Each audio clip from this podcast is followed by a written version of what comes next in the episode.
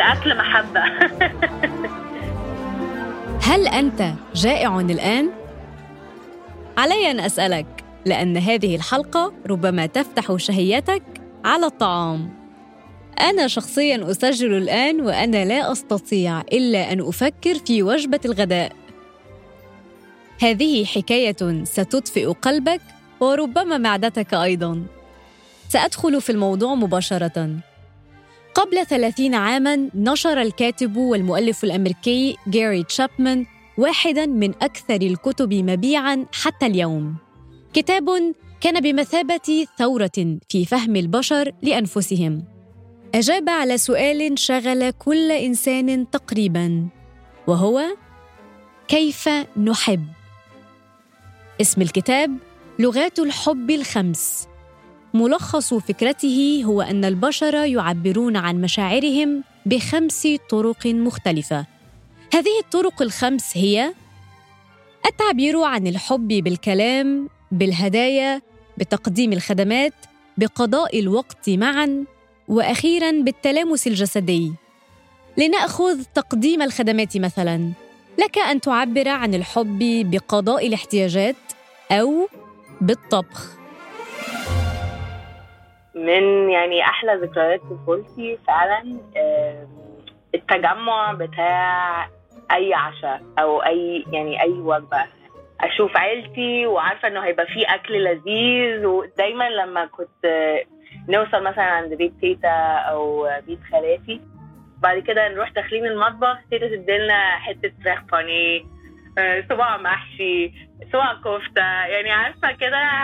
ف... هم بدأت أجوع أكثر هذا صوت مونيكا وهبة الطبخ والطعام محوران رئيسيان في حياتها هاجرت إلى كندا مع عائلتها قبل أكثر من عشرين عاماً دايما الناس من الشغل للبيت ومن. من البيت للشغل وما فيش وقت يعني الناس تهدى فيه كده وتقعد وتاكل وتستمتع بوجود بعض ومحبة العيلة الأكل محبة. في هذه الحلقة من بودكاست فصول سنأخذ بنصيحة مونيكا ونهدأ ونتوقف قليلا عند الطبخ كثقافة وكلغة حب وكمنقذ للعائلات. أنا دعاء فريد وهذه حلقة جديدة من بودكاست فصول. مع النروي فصول الحكاية.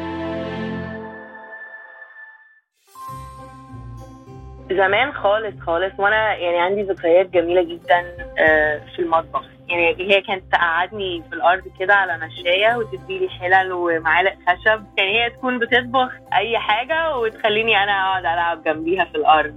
بدأت علاقة مونيكا بالطبخ منذ الطفولة وسبب هذه العلاقة والدتها مها. وبعد كده لما ابتديت آه، أكبر شوية كان برضو تاخدني معاها السوق. الخضرة وال آه، حتى الفراخ يعني عارفة عند الجزار و... فالسوق كان بيفكرني بكده يعني يعني في حاجات كتير الواحد يتفرج عليها وإنه ينسى نفسه يعني. سوق الخضار الذي يكون عادة من أكثر الأماكن في المدن ازدحاماً كان لوحة فنية في عيونها. شوارع القاهرة المزدحمة كانت بالنسبة لها. مائدة طعام الذرة بتاعت الشارع. كان من أنا بموت في الذرة وبالذات الذرة بتاعت مصر اللي بتتشوي على الفحم في الشارع مفيش زيها. ومونيكا تتحدث كنت أفكر في المحاشي. ولكن كنت أفكر أيضا في سر هذا الارتباط الكبير بالطعام. ماما وهي صغيرة لما كانت آه، تلميذة في المدرسة كانت بتتكسف جدا. فكانت في وقت اللانش مثلا البريك تروح المكتبة تجيب كتب آه، فيها وصفات أكل وتنقلها في الكراسة بتاعتها وبعد كده تجربها ويعني كانت بتحب قوي إن هي تعمل حاجات يعني تخلق حاجات بإيديها آه وب- وبعدين أعتقد إنه ماما طبعا لما ابتدت إن هي تطبخ لوحدها و تعمل حاجات بإيدها وكده وكانت ناجحة فيها يعني ده حببها في تعمل حاجات جديدة أكتر يعني. إذا والدة مونيكا مها هي السر. حبها للتجريب في المطبخ تحول مع الوقت إلى لغتها المفضلة. مفيش حاجة أحلى من إنه حد يطبخ أكلة بكل قلبه وكل محبته وإنه اللي بيشاركها معاه يعجبه الأكلة دي. ده كان اللوف لانجوج بتاعها إن هي تأكلنا ويبقى يعني في العلاقة الجميلة دي. لكن كل هذا الحب والدفء العائلي وصل عند نقطة تحول. وجدت العائلة نفسها أمام قرار كبير تختلف عنده الحياة كلياً. الهجرة. إحنا نهاجر على كندا. حصل بسرعة جدا جدا. يعني ماما وبابا هما الاثنين قدموا على الهجرة وهما الاثنين آه يعني حريفة في شغلهم. فكان مرحلة صعبة جدا جدا. آه بالنسبة لهم. وطبعا وإحنا صغيرين يعني شايفاهم بيبيعوا العربيات. يعني كان حاجات كبيرة بتحصل بس لسه أنا مش قادرة أستوعب قد إيه الخطوة دي كانت هتغير حياتنا. فأنا فاكرة اللمة كلها عندنا في الشقة في مدينة نصر. وكنا طبعا طالعين السفر تالي كان في الفجر يعني. هاجرت العائلة ومونيكا بعمر عشر سنوات. الانتقال ليس سهلا والمجتمع مختلف كليا. إحنا زي وردة اتقطفت كده وسافرت على بلد ثانية يعني. ف لما هاجرنا على كندا حسينا بالوحدة يعني على طول. عشان أولا مفيش العيلة وثانيا بلد مختلفة تماما. بالنسبة لي أنا وأخويا كان الموضوع سهل عشان إحنا كنا لسه صغيرين فقادرين نستوعب يعني أسهل عن ماما وبابا. عشان ماما وبابا طبعا وجايين هنا بلد مقطوعين عن عائلتهم كلها وأصحابهم لازم يبتدوا من من ولا حاجة تقريبا. وكعادة العائلة كان الطعام هو مفتاح الانغماس في الحياة الجديدة. ماما فلما هاجرنا على كندا قالت okay أنا عايزة أبقى وسط المدرسة بتاعتهم عشان أفهم إيه اللي بيحصل. ففعلا كانت دايما بتيجي المدرسة عندنا وابتدت تعمل volunteering يعني بين الساعة سبعة ونص صباحا لغاية الساعة ثمانية ونص قبل ما المدرسة تبتدي للعيال اللي أهلهم ما بيقدروش يفطروهم في البيت فبيجوا على المدرسة ويفطروا في الكافيتيريا وهي كانت بتبقى يعني واقفة بتحضر حاجات يعني توست ومربى ويعني حاجات بسيطة كده دي كانت أول خطوة هي خدتها عشان تبتدي إنها تفهم التاريخ الكندي. وظل الطعام الرابط الأساسي مع الوطن. ماما ذكية جدا جدا جدا. فهي دايما كانت بتأكلنا الأكل المصري يعني هي هي بالنسبة لي مصر. يعني أمي هي مصر. فأكلها كان دايما بيفكرنا بعيلتنا وببلادنا و... ومن هذا الرابط بدأت مونيكا استكمال مسيرة العائلة في الطبخ. أنا وماما زمان كنا بنعمل يعني بنتفرج على ال Food Network. وبنحب إن إحنا نتفرج على برامج طبيخ وكنا بنهبل مع بعض في المطبخ لما أنا وهي نكون لوحدينا. آه يعني أقول okay النهارده آه شيف مها هتطبخ آه آه طبخة ملوخية وفراخ ورز. ويعني أنا أكون مثلا المذيعة وأسألها ها شيف مها بتعملي إيه هنا؟ التقلية دي إيه؟ ويعني عارفة حاجات زي كده. ولكن مثلما تخرب بعض الوجبات بسبب ملح زائد أو ناقص تتعرض مكونات الحياة أيضا إلى معكرات تجعل بعض الأيام أكثر صعوبة من غيرها. واجهت عائلة مونيكا محنة غير متوقعة.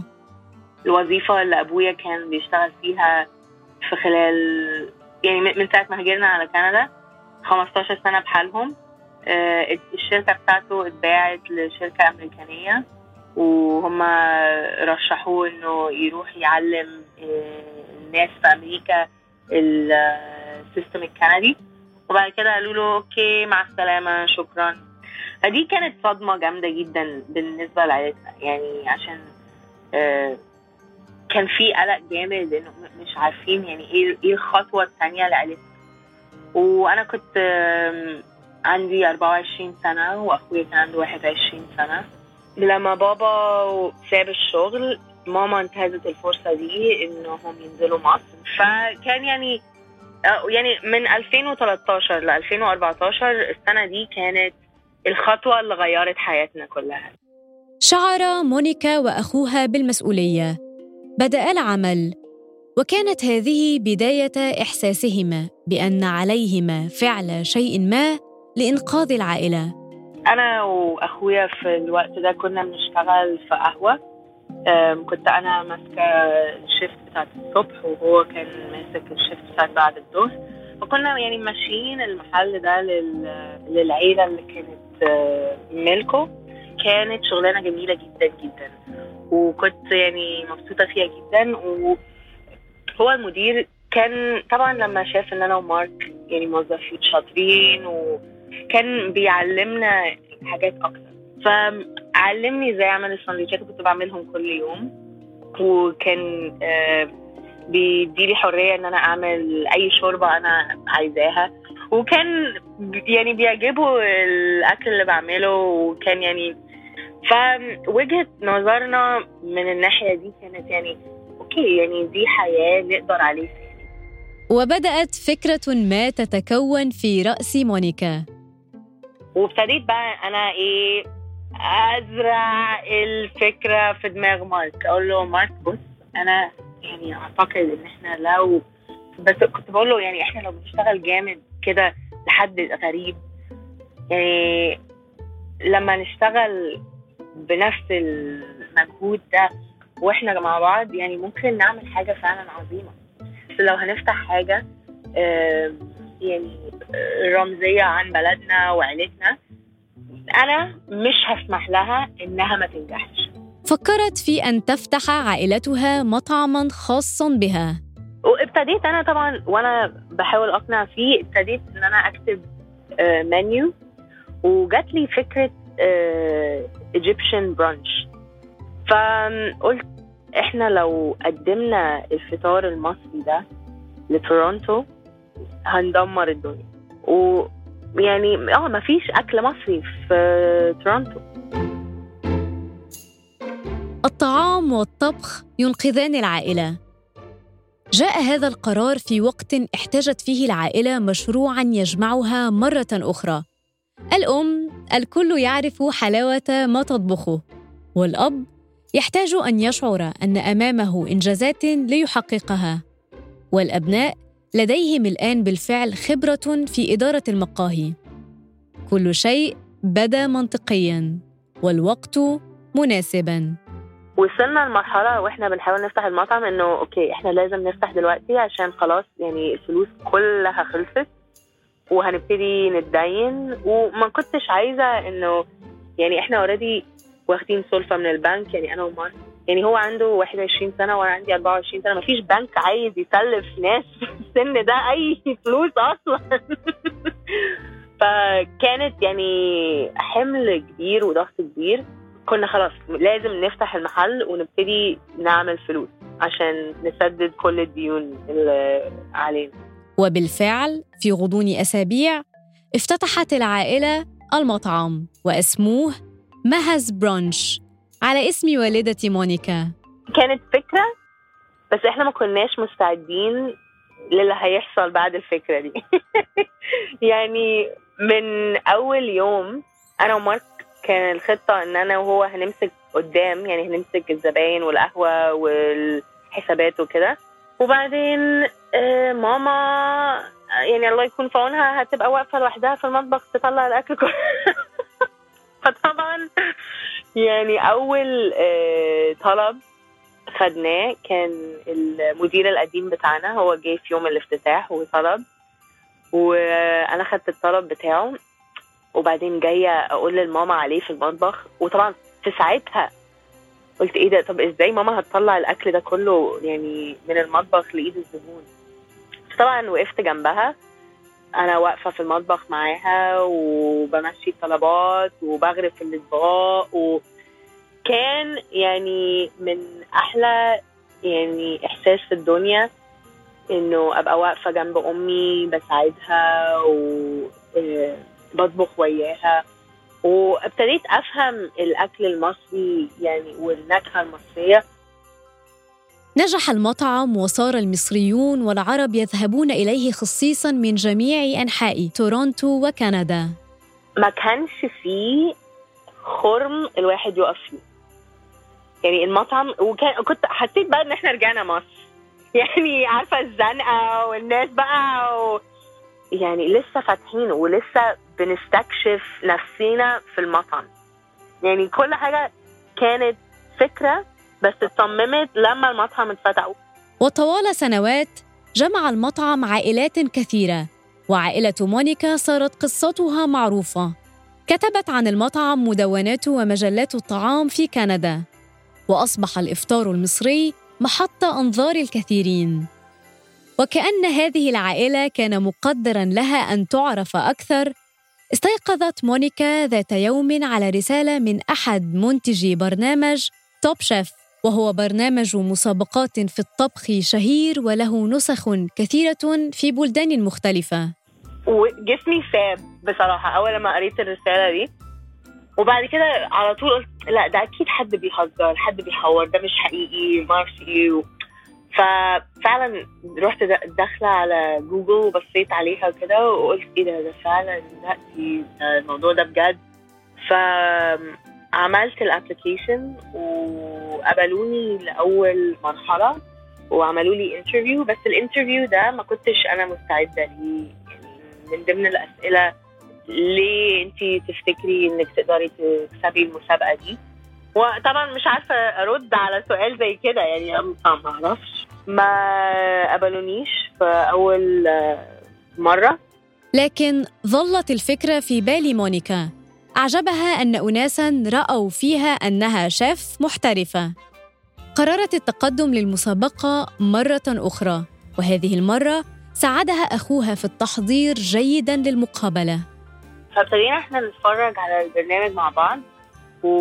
ونشوف يعني هو كان يكتب مثلا عشان كل الناس اللي بتخش في المسابقة دي بيبقوا يعني شيف يعني دارسين ويعني ده هدف الحياة بتاعتهم إن هم يبقوا شيف أنا خلقت الفكرة لنفسي يعني فاهمة قصدي؟ وفي نفس الوقت يعني أنا برضو واثقة في نفسي عشان الثقة اللي أمي غرزتها فيا من طفولتي ويعني بطبخ لأصحابي ول يعني ناس كتير جدا جدا في المطعم زباين وكده. فيعني النجاح بتاع المطعم برضو ادالي ثقة في نفسي إنه الطعم المصري يعني طعمه مختلف تماما. برغم ان أنا مش دارسة وكده أقدر إن أنا أنتج أكل. قبلت مونيكا في مسابقة توب شيف عام 2022 وحققت تميزا كبيرا بحرصها على طبخ الأكل المصري في كل حلقة من البرنامج. كل حاجة طبختها كان يعني أكل مصري. طبعا تبلت اللحمة بكزبرة وفلفل وبصل وثوم وملح وعسل أسود. كنت جايبة معايا عسل أسود من مصر. آه بحاول إن أنا أحط مصر في كل حاجة أطبخها عشان ده اللي بعمله طبيعي. يعني الأكل اللي بطبخه سواء في المطعم أو في البيت بيبقى فيه النكهة المصرية دي. كانت تجربة ملهمة لمونيكا بأن تستمر في اكتشاف قدراتها وما يمكن أن تصل إليه بالمطبخ المصري. لما رجعت من المسابقة حسيت كده إن أنا جالي يعني نفس روح تاني كده يعني إن أنا عايزة أعمل طبيخ مصري وعايزة أحط الأكل المصري في ال fine dining space ده. عشان ال fine dining أعتقد إنه معظمه أكل إيطالي أكل فرنساوي ومفيش يعني أكلات عربي أو مصري. وبالوصول لهذه المرحلة من الحديث إلى مونيكا كنت بالفعل وصلت إلى ذروة الجوع. الحديث عن الطعام لا يمل منه خاصة إذا كان الطبخ والطعام هو الملاذ من تفاصيل الحياة وأحيانا الخلاص من مشكلاتها. سألتها عن حلمها بعد كل هذه النجاحات وإجابتها تركتني مبتسمة. إيه، صدقيني أنا عايشة حلمي كل يوم في حياتي. وأنا بشكر ربنا كل يوم في حياتي إن أنا بنت أمي وإن أمي ولدت أخويا. ويعني عارفة أنا محظوظة جدا جدا إن أنا أبقى بنت أمي. وهي ربتني إن أنا أبقى قوية في نفسي وإن أنا ما أخافش من أي حاجة. كانت هذه فصول حكاية مونيكا وهبة وعائلتها. هذه تحياتي أنا دعاء فريد وهذا بودكاست فصول مع نروي فصول الحكاية.